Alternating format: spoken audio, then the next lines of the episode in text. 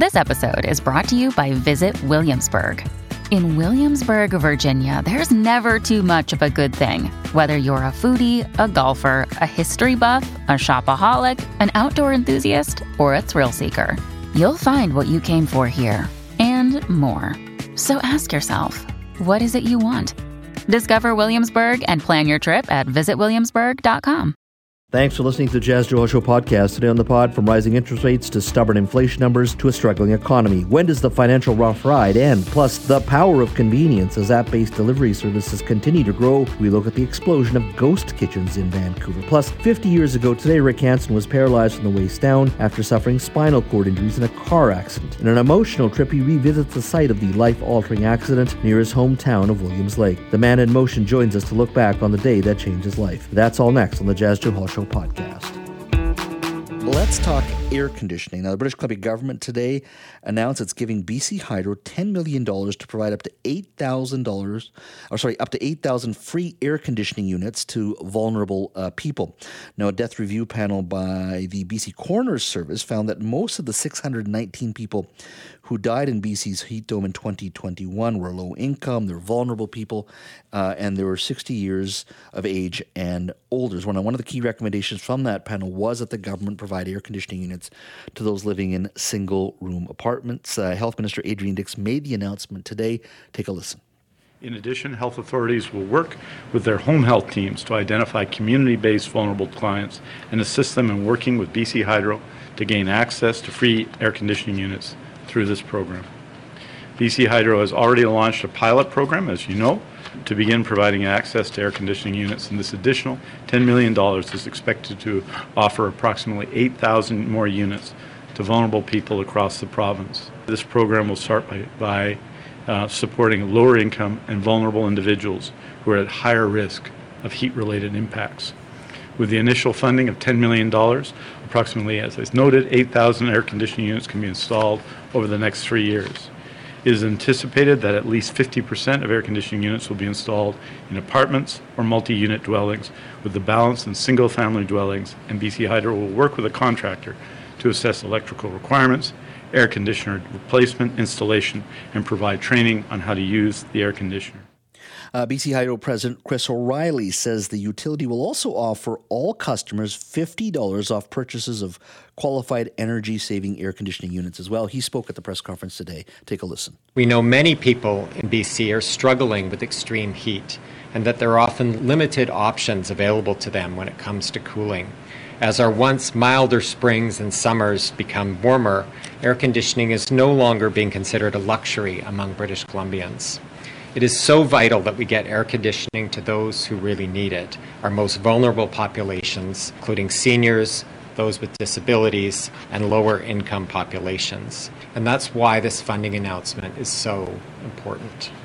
Joining me now to talk about today's announcement uh, is Nadine Nakagawa. She is New Westminster City Council. She's been on the show before to discuss the uh, issue of uh, air conditioning uh, in rental units as well. Uh, Ms. Nakagawa, thank you for joining us today. Yeah, nice to talk to you again. Uh, first of all, your thoughts on this announcement. Uh, good news day, or do you think there more should, more should have been done because of the fact that we've had the heat dome in 2021?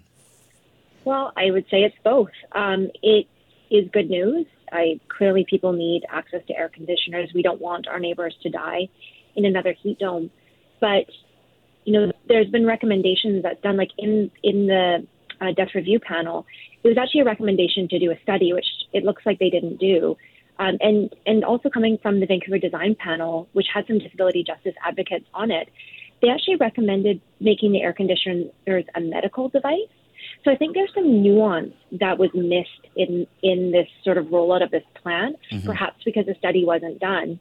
And you know, I would just add to this that I just myself signed a lease for rent, and in that lease agreement, I'm not allowed to have an air conditioner unit in my building. Like I don't have health vulnerabilities, but if there was somebody in my building who does, this doesn't help them because they're not allowed to have it in their lease agreement. So there's more that needs to be done sort of on that side of, the, of, of it as well. So let me just uh, touch on the first comment that you made that, about air conditioners being made a medical device. Can you elaborate on that? Well, this is a recommendation that came from the Vancouver Design Panel, uh-huh. and I know they were thinking about who gets access to it and how they get access. Um, so I, think that there's there's some work to be done there because again, this, this sounds like a great program, um, but I think it is concerning that um, people may not be allowed to have it based on their housing type. Um, so there might be other, you know, they're, they're thinking about providing the units, but they're not uh, thinking about whether or not folks are allowed to have it.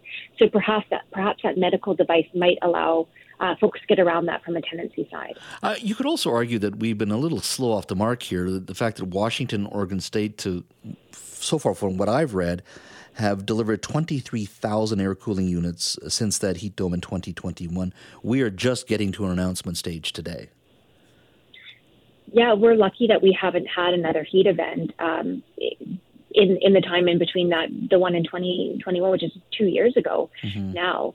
Um, so we're we're really fortunate that we haven't had those extreme heats and temperatures. So you know, I really support programs being done right and being done thoughtfully, and and sometimes that does mean uh, some consideration and some thought. Uh, so better late than never. Um, glad it's being done now, and I think there's so much more that we need to do.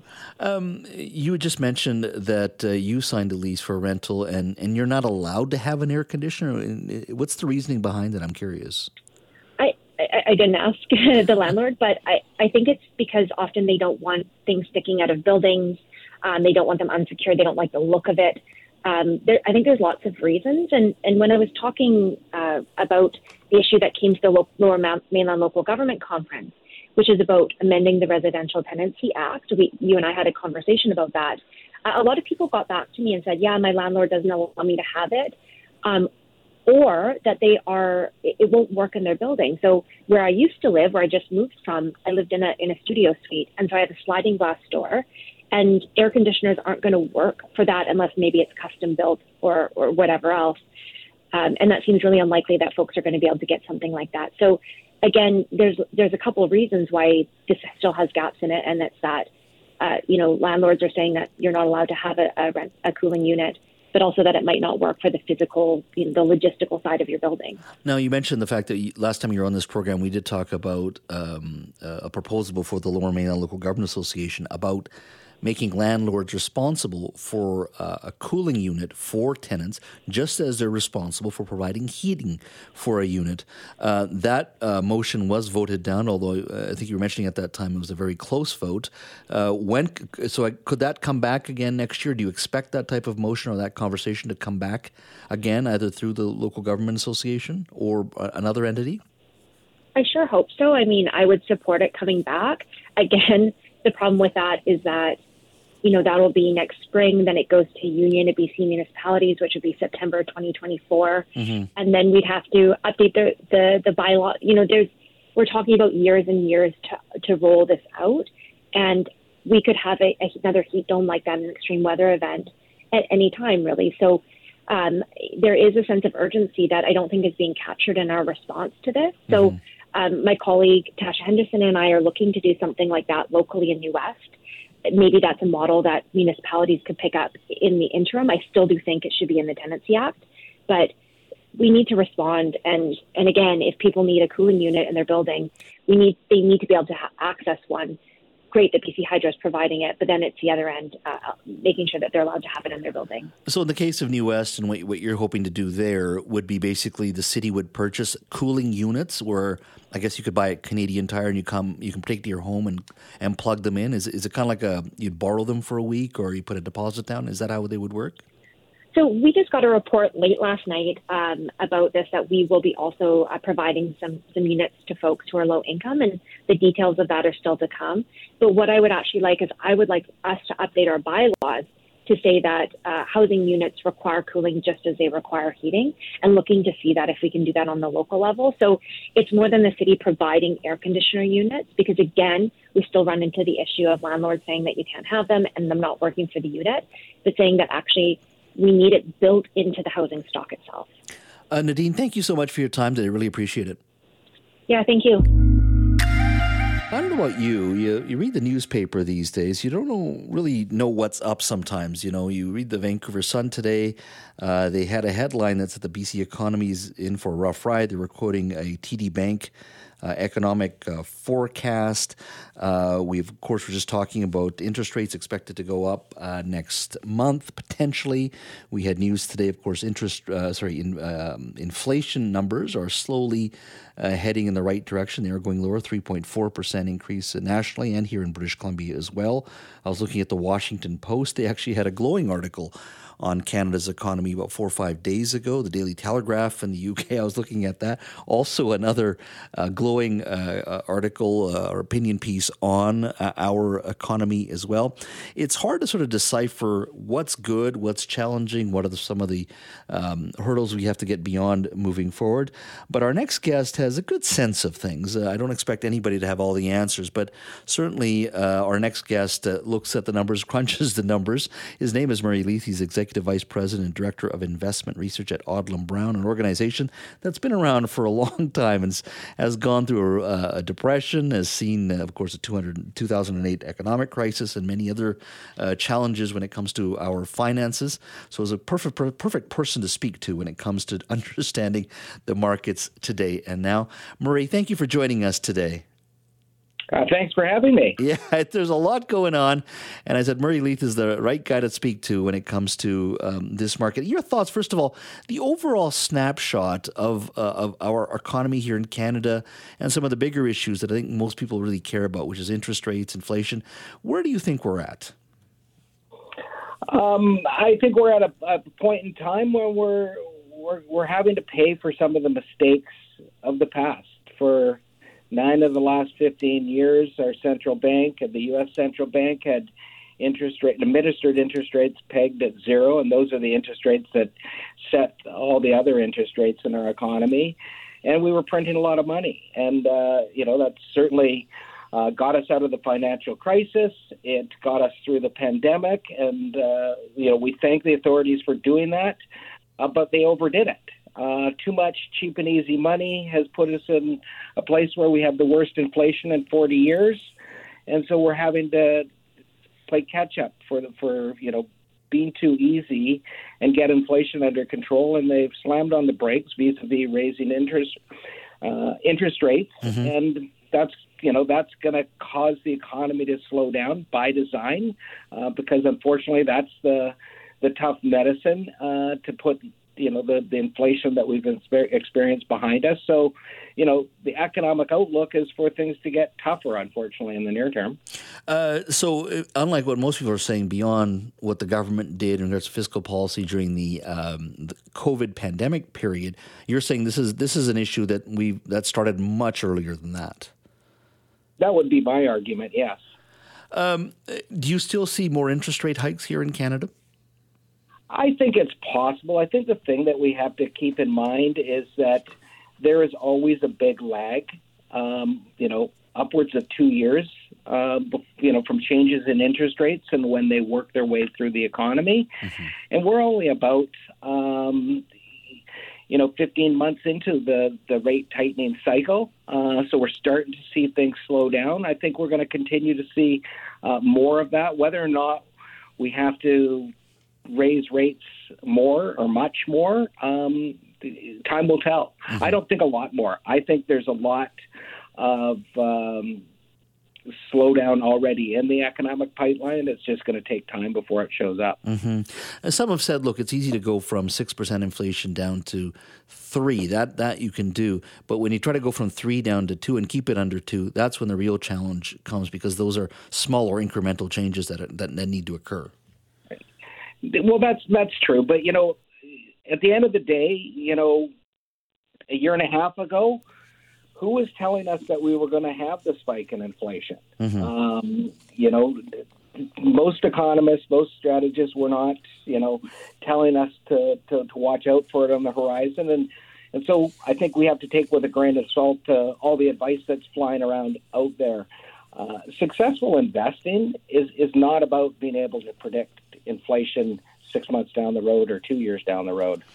Um, it's hard to. I mean, uh, I've often joked that uh, without uh, real estate in Vancouver, what would we talk about at Vancouver dinner parties? But you know, it, it plays such a, an important role uh, in our economy. Moving forward, if interest rates remain at a reasonable rate, 5%, 5.5%, whatever that may be. Uh, where do you think real estate is headed in, in, in, a broader perspective here in the lower mainland? I mean, it's always been high uh, beyond compared to other markets. But in regards to playing such a big role in our economy, is that going to perhaps stabilize a little bit more moving forward? Um, well, you know, I think you're going to have to take what I have to say with a grain of salt. I bought my first home 21 years ago, and I thought I was buying it at the high, and uh, obviously that wasn't the case. Um, real estate has done phenomenally well, um, but you know, back you know today compared to back then, the average price of a Vancouver home relative to income or rents relative to income are a lot higher today. So sort of the value proposition isn't nearly as good as it was a couple of decades ago. So mm-hmm. I think we shouldn't be as optimistic that uh, home prices can keep going up at the rate that they've been going up. Um, they got a, a, you know, over the course of the pandemic, home prices in Canada and U.S. went up roughly 45 percent and that was despite the world shutting down, and that was really driven by central banks that lowered interest rates to 0 mm-hmm. um, and and so the fact that we're normalizing interest rates, um, I think, is a positive re- thing for a whole bunch of other reasons. Um, for one, it fuels inequality when because uh, it's the people that own the homes and own all the assets that benefit the most from those policies. Mm-hmm. Uh, so there's a bit of a leveling of the playing field that uh, comes about when you you you, you um, normalize interest rates. Um, but I you know I, I you know I think home prices can still go up over time. Just don't expect them to go up as fast as they have over the last decade. Mm-hmm. Uh, one of the things that we spent so much time talking about uh, here in Canada in the 1990s was, of course, our debt uh, and deficit spending. And, you know, I think most Canadians say, look, we understand deficit spending, even was significant deficit spending during during the pandemic, but we were def- the deficit spending was already built in uh, much earlier than that, especially under Mr. Trudeau uh, when he was elected in 2015. Um, in regards to the conversation in and around deficits and debt, um, what's your sense of things? I mean, do you think Ottawa is going to get to the point where they finally start taking this stuff seriously? Because it does drag uh, when it comes to our budgets, a drag on the economy. Um, or do you think we're going to continue to see deficit spending uh, f- for the next little while? I, I think we're going to, you know, certainly if we go into a recession, deficits tend to go up. Mm-hmm. Um, as governments, you know, the cost of providing unemployment insurance and, and other you know, stabilizers go up during a recession. So it's it's hard to believe that deficits come down uh, as the economy slows and we possibly go into recession. But you know, we're also not running deficits as as big as as Americans, um, and and our you know federal debt is is more uh, manageable. I'd argue. Uh, frankly, I worry more about consumer debt. Hmm. In this country, I think that's where we should be concerned and focused. And, and, is, and is that and, and has that in your mind been driven by predominantly the, the low interest rate environment that yes you can afford to put everything on the credit cards or the money is cheap to borrow? Of course you should have that. I think is that's what's driven most of this? That's what's driven most of this and and you know we didn't we didn't feel the pain that the Americans felt uh, after the financial crisis. They had uh, a horrendous correction in, in their housing market. We had one, but it didn't last very long. Uh, the whole world was telling us that we were better, that we had better regulators, better bankers, and I don't argue with that. But uh, we kept on borrowing and spending. We kept on borrowing and buying homes, and and the Americans learned um, that it's maybe not a great idea to have variable rate mortgages uh, when interest rates went up. So go up so they learned that lesson. They take out 30 year fixed rate mortgages. During the pandemic, when rates were really low, more than half of the mortgages that were taken out were of the variable variety. And that was great when rates were low, but they're a lot higher now.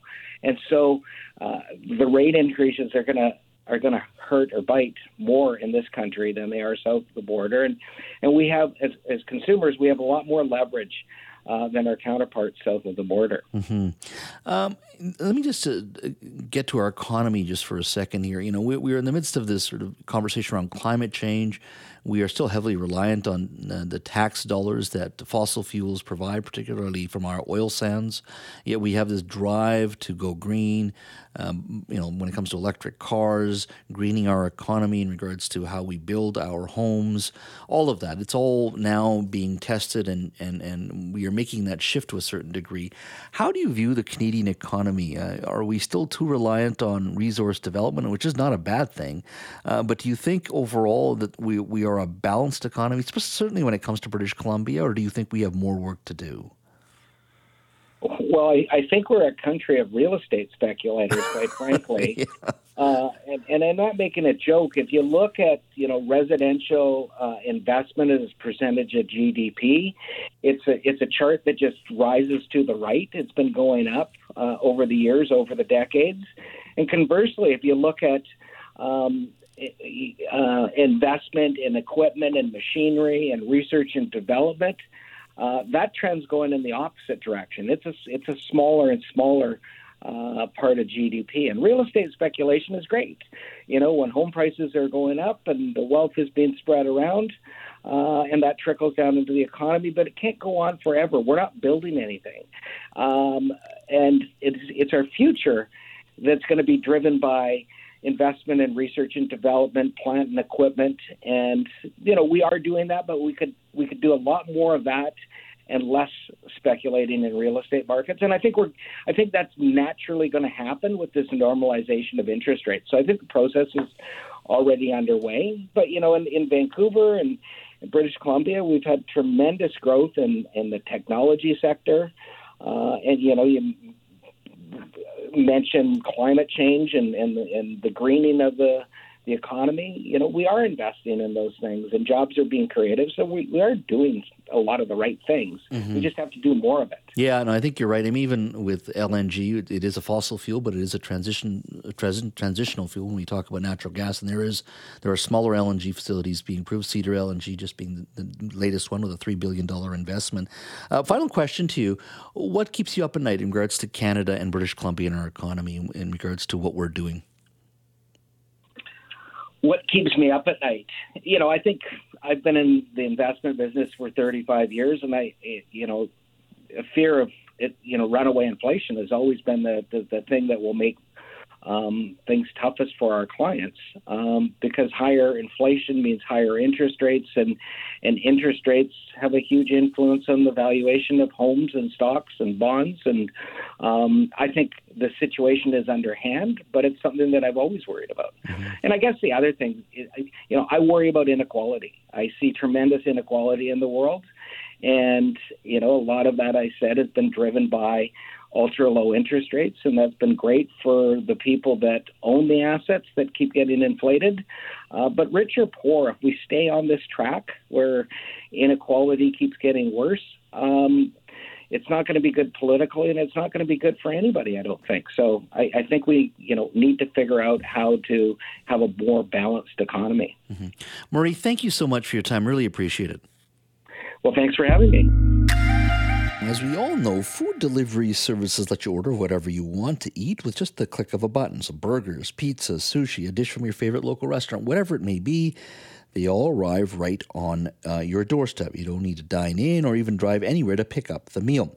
Now, of course, this type of service uh, has grown, especially uh, during uh, the pandemic. And there's lots of apps you can use to, of course, order the, the food. Skip the Dishes, Uber Eats, Grubhub, DoorDash, HelloFresh.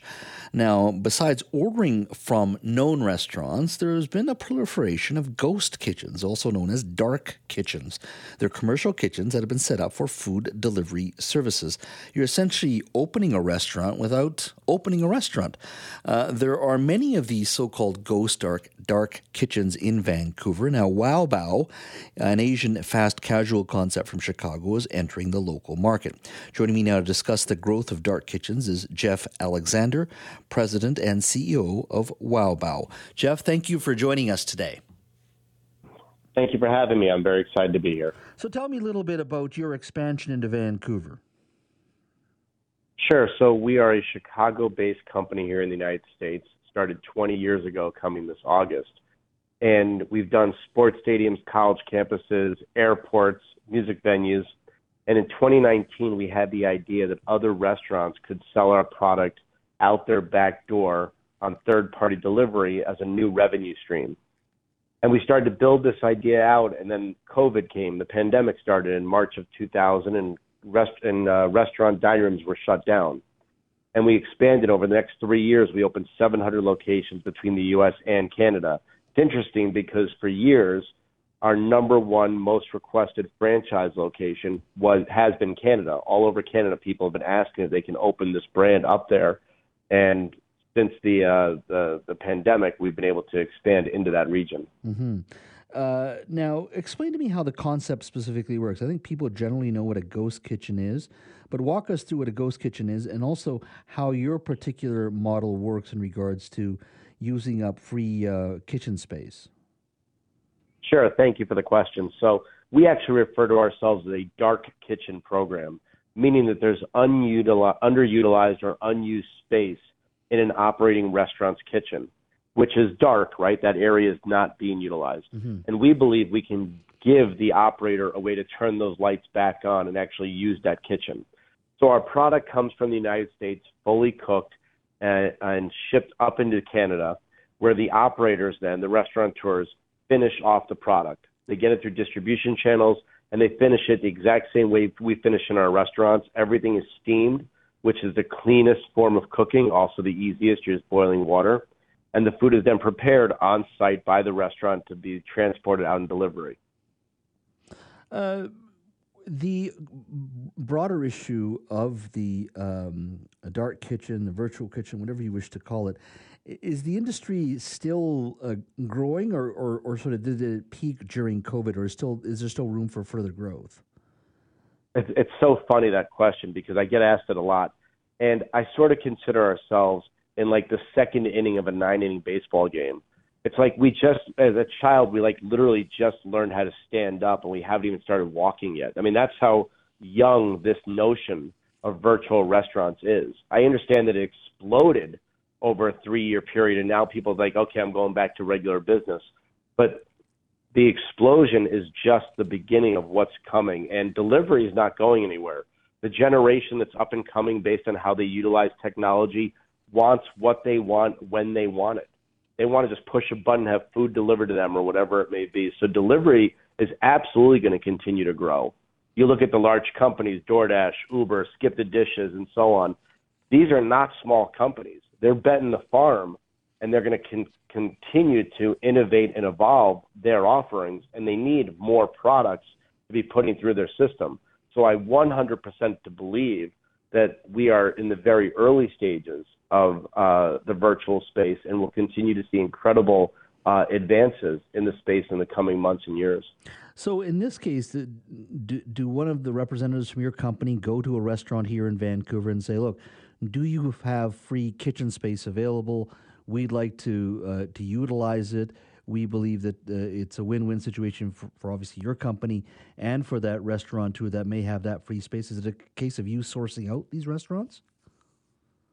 you know, we've been very fortunate over these three years that it's been all inbound queries coming to us, and we have not had to put a sales team out there knocking on doors and calling up and asking. And the the number of units we've launched uh, north of the United States here has been a very large number, and it's all been inbound inbound inquiries coming to us. So we've not sent anybody uh, to Canada. All of our training is done virtually, including we do uh, Zoom walkthroughs of the space prior to the product starting to be served we look at their we make them cook food for us uh, over the internet, so to speak, where we're watching it. We look at their setup and we go through all the safety and, and protocols to make sure the food is being done the way it's supposed to be done. Mm.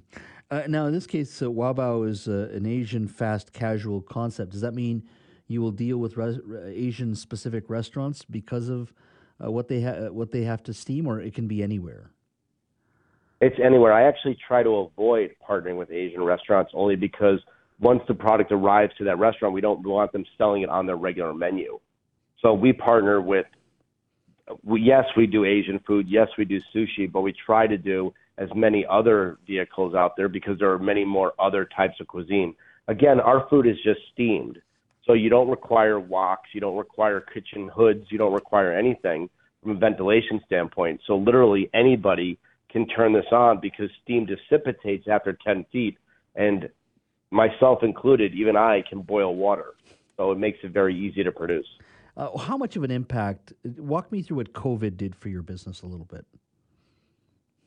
So prior to COVID, we had about 11 people in our corporate office, our home office here, and we had one location running this idea for us.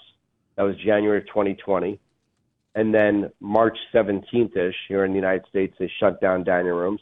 And at the end of tw- December of 2020, you know, eight months later, we had 170 so locations, and we added another three or 400 in 2020 uh, in 2021 and now we've done over 700 of them. And really, what it is is we had this idea before COVID. I think that's very important for your listeners to understand. Mm-hmm. We thought about the mom and pop coffee shop that only has two day parts, no third meal period. We thought of ice cream uh, places here in Chicago. It gets very cold in the winter, and ice cream sales go down, and how we could help someone selling ice cream. We thought of hotels where they have an entire kitchen and a room service staff but nobody actually eats inside restaurants and orders room service. And we thought of catering companies and how they have a full kitchen, but they literally have business one night a week. And we could give all of those people another revenue stream. And our goal is for every one of our partners to do $2,000 a week in sales. That's $100,000 a year annually.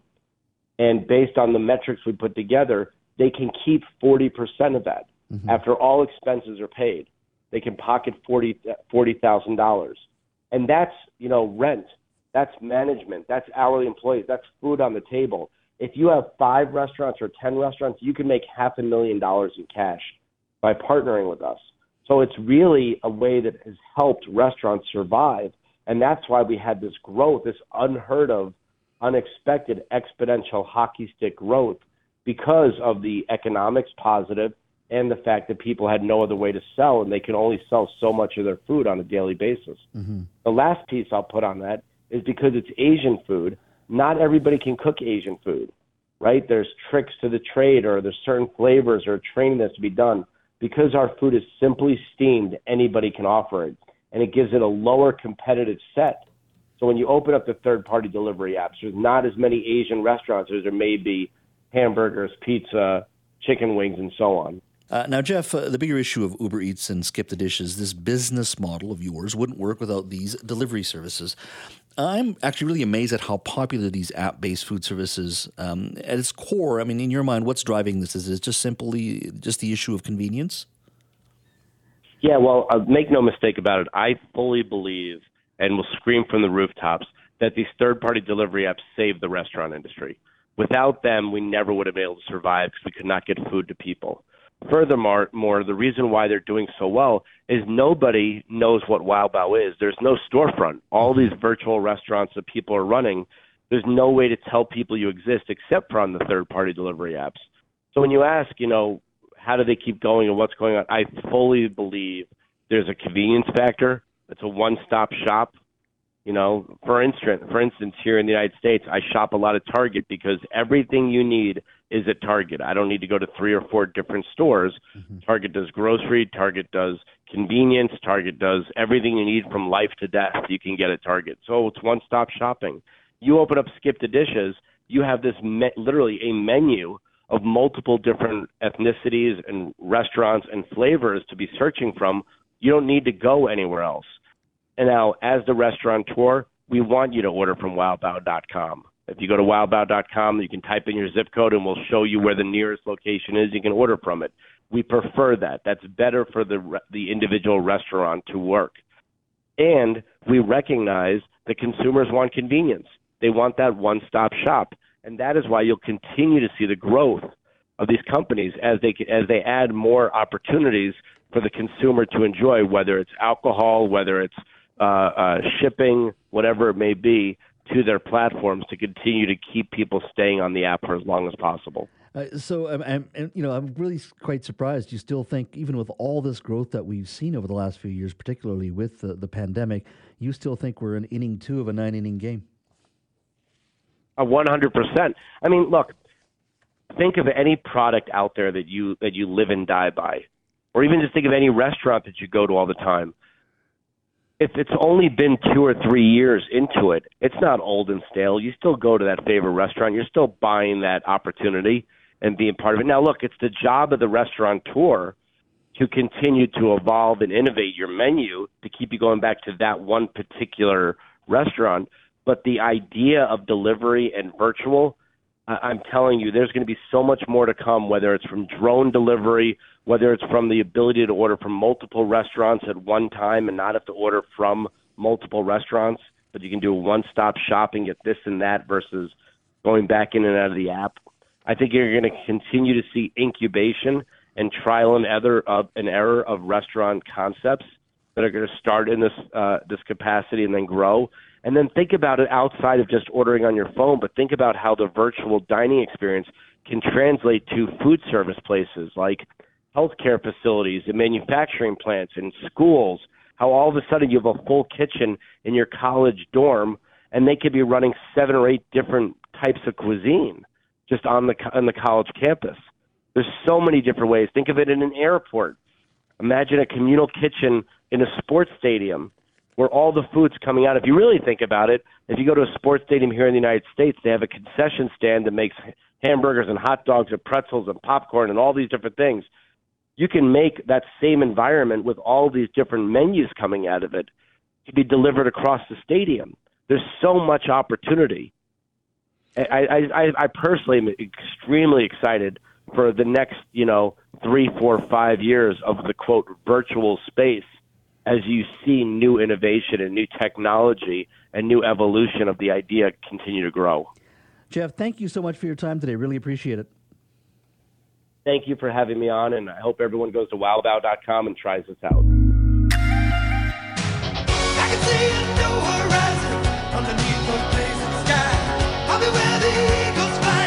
This is the Jas Johal Show on 980 CKNW. Welcome back to the show. And of course, you're listening to St. Elmo's Fire, performed by John Parr. It's a song one thinks of when you talk about our next guest. Rick Hansen is an athlete, a philanthropist, and an activist for uh, people with disabilities. He's most known, of course, for his Man in Motion tour of the mid 1980s, where Rick and his team wheeled over 40,000 kilometers through 34 countries, raising awareness about the potential of people with um, disabilities. Now, the journey for Rick Hansen actually began 50 years ago today. Rick was paralyzed from the waist down, suffering spinal cord injuries uh, in a car accident today, 50 years ago. Now, on an emotional trip, he revisited the site of the life altering accident near Williams Lake today. Uh, knowing this, uh, knowing that we was going, uh, knowing that today was going to be a tough day and an emotional day for him, we spoke to Rick a few days ago about his inspiring five decade journey. Uh, what does uh, a day like June 27th mean for you? I mean, there's got to be so many emotions um, that will be going uh, through your mind uh, as you look back? Yeah, you know, it's it's really hard to believe that it's been 50 years since I was a 15 year old kid just coming out of grade 10 high school on a great adventure on a on a trip of a lifetime to salmon fish in the Bella Coola Valley and and then uh, my buddy Don Alder and I decided to hitchhike home a little early and get back for the Williams Lake Stampede and uh, and then of course we ended up in the back of a pickup truck and it crashed and broke my back, damaged my spinal cord, and uh, changed my entire life. I couldn't believe what had happened. Mm-hmm. Uh, now, t- to confirm, you're going to be visiting the exact site um, uh, on the 27th then? Yeah, the goal for me is just to go back to reminisce and to reflect uh, on that moment, and and I haven't been there, and so I'll be uh, I'll be spending a little bit of time there just kind of contemplating, uh, you know, the enormity of that moment, but at the same time, you know, then moving into the community and and reminding myself uh, with a sense of gratitude how how far things have come, how I've been able to progress from that feeling of such despair and wanting to, in many ways, sell my soul for the use of my legs again, uh, to a place now 50 years later where I would never trade my life uh, for the use of my legs, and that came with the support of an amazing family and friends, friends like Don Alder, who were in the back of the pickup truck with me and uh, traveled with me on many adventures, including the Man in Motion tour, and and uh, of course others who inspired me to believe that I could still be an athlete and represent my country, and others still that believed in my crazy dream of wheeling around the world in a wheelchair, and then even more that wanted to pick up the challenge, and all these years since, systematically help change Williams Lake uh, to be a more accessible and inclusive community. Mm-hmm.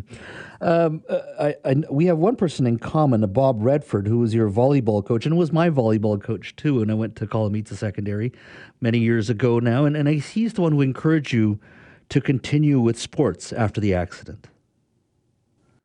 Yeah, Bob, you know, and that entire teaching staff at Columneetza were so pivotal for me at that early stage when I went back to school and – you know, didn't really understand anything about Paralympic sport, and Bob kept asking me about uh, you know the sport side, and and I kept saying, oh, you know, uh, it it it's that I don't know, that doesn't sound like sport, and he he just looked at me and said, hey, don't you know that there's no reference in the dictionary that says that you have to use your legs in order to be an athlete, and you know, and then he introduced me to you know how competitive Paralympic sport was, and he also encouraged me to continue on the same track that I had before my injury, which is to want to be a, a teacher and a coach and to go to UBC. And I had the courage to put in an application uh, to the university phys ed department, and they they turned me down and encouraged me to take first year art science and then maybe have a conversation. And I was just going to completely walk away from the idea, seeing it as a rejection. And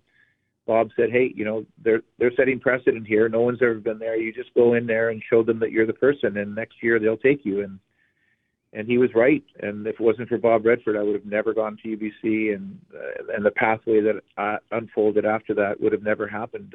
So so much gratitude for Bob and and so many teachers in Columneetza who welcomed me and found a way to help me move forward again. Mm-hmm. Uh, the Man in Motion tour uh, caught the attention of so many people, millions of people across um, the world, uh, Canada here, and especially here in British Columbia. How did the idea come about? It's all well and good to talk about something like that, but to actually move forward with a tour that takes you to so many different countries and areas and regions uh, is a huge amount of work uh, and planning behind something like that. You need a really strong core team to be, be there for you every single day. How did that come about? Yeah, well, the inspiration, of course, came when I was in the rehab center, still dreaming about trying to, you know, fill in the the blanks of what life was going to be like in this new world, and maybe on that old dream I had of a bike tour with me and my buddies around the world one day, and and uh, I thought about that, and maybe from a wheelchair, but ah, uh, you know, I couldn't do it. You know, it's crazy, and but Bob's inspiration, you know, helping me move down the Paralympic sport world you know, eventually led me into wheelchair marathoning, uh, representing my country, winning world championships and gold medals, but also, you know, literally meeting people from around the world and experiencing the same things, their attitudinal challenges and the barriers of society, uh, physically and socially.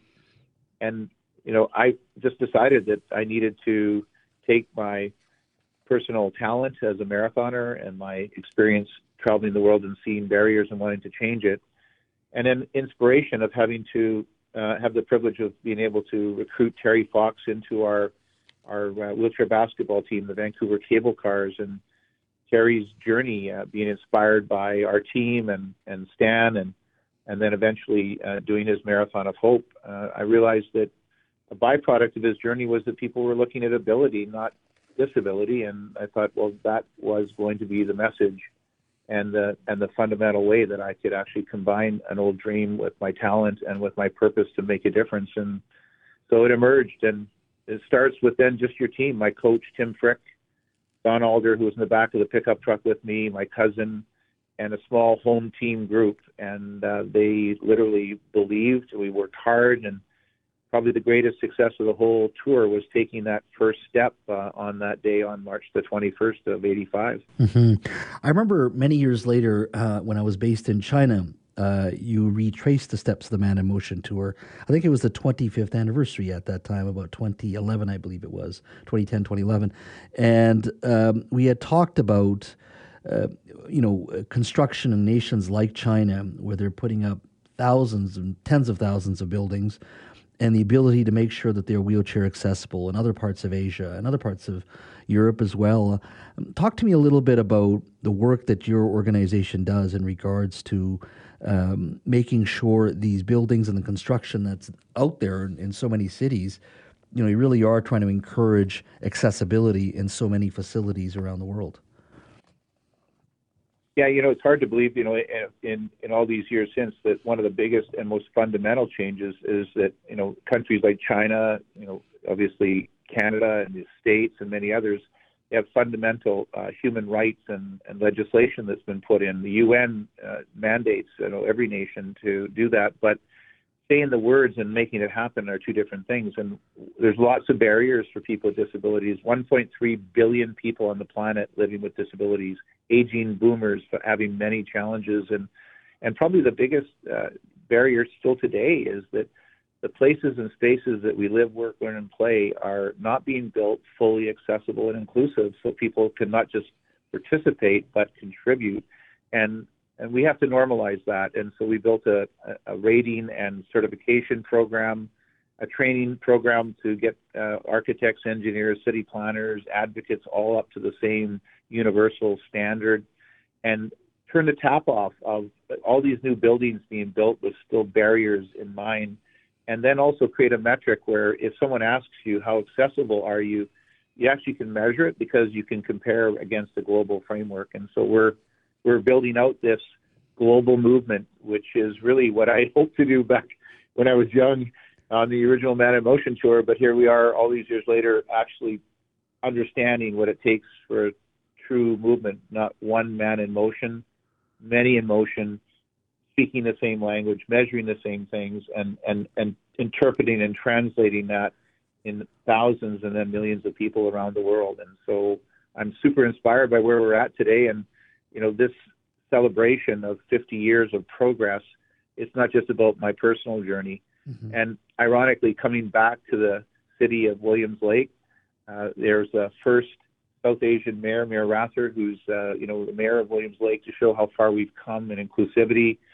There's reconciliation uh, with the First Nations community in Williams Lake, and and there's reconciliation for people with disabilities. It's no longer that that that moonscape of inaccessibility when I was there. It's it's a place that's welcoming, and they're still improving, and there's still more work to be done, and they're committing to it. Yeah, absolutely. You know, one of the things that uh, what I found uh, interesting, you know, we talk about your achievements uh, uh on uh, the field uh, in regards to uh, raising dollars uh, for the Man in Motion Tour and this organization that you've begun or started to to look at accessibility in the facilities that we build. Um, but I also, I think, recall when I in China running running into one of your daughters who were part of that that tour.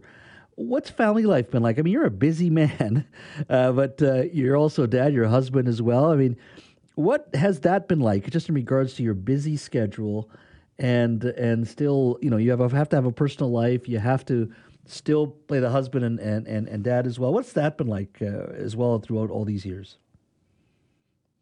Well, you know, it's it's it's really phenomenal. It's probably one of the greatest gifts that I've ever had is to be able to meet Amanda when I dislocated my shoulder and and uh, she had uh, been the physio to help put me back together again. And afterwards, uh, we continued to see each other and started dating. And she was on the tour with me, and and she was the pivot person to actually ensure that the tour didn't blow up because uh, she was a friend and an advisor and a tremendous member of our team, our family, uh, you know, Emma, Alana, Rebecca, you know, the joy of our lives and, you know, to watch them grow as humans, face their challenges and to be there, you know, with love, uh, giving and receiving. And, and now uh, to have our uh, two grandsons and, uh, and our third on the way, uh, it's, uh, it's phenomenal. And so in spite of the busyness, there's always that commitment that you know you're there and and and you find the time and it's the one thing that you know some of my mentors had encouraged me is to remember that you know that you don't want to be at the end of your career saying you know I, I wish I'd had more time for my family and so it's always been a, a, a tough balance but it's been one that I've managed and and you know you make sacrifices for it uh, but it it comes back because it matches your values and your priorities. Yeah. Uh, Rick, uh, I hope you get some time to do some fishing up uh, in the Cariboo when you're there. I know you're you're an avid fisherman. I hope you get some time uh, with your busy schedule. Uh, are you planning any fishing? Yes, I am. I'm I'm actually going to be spending some time with my brother and uh, and uh, and uh, the two of us are going to get up and get into the you know into the Cariboo and on a couple of little uh, lakes there and and uh, and then we're going to have some uh, dinners together. And so it's going to be a lovely balance of you know of uh, looking back you know of being able to reflect and uh, honor the progress and and uh, the champions and the Williams Lake Stampede uh, to be honorary parade marshal with all the difference makers who will join me and uh, and and really uh, feel a sense of optimism for the future. So uh, that and then hang out with family. It doesn't get any better than that. No, it doesn't. That's for sure. Rick, thank you so much for your time uh, and sharing this incredible moment um, um, for you and your family, and for all you've done for for British Columbia as well. Thank you so much. Well, thank you, Jasmine. I'll say hi to the old hometown for you. Okay. Please do that. Thank you so much. Bye.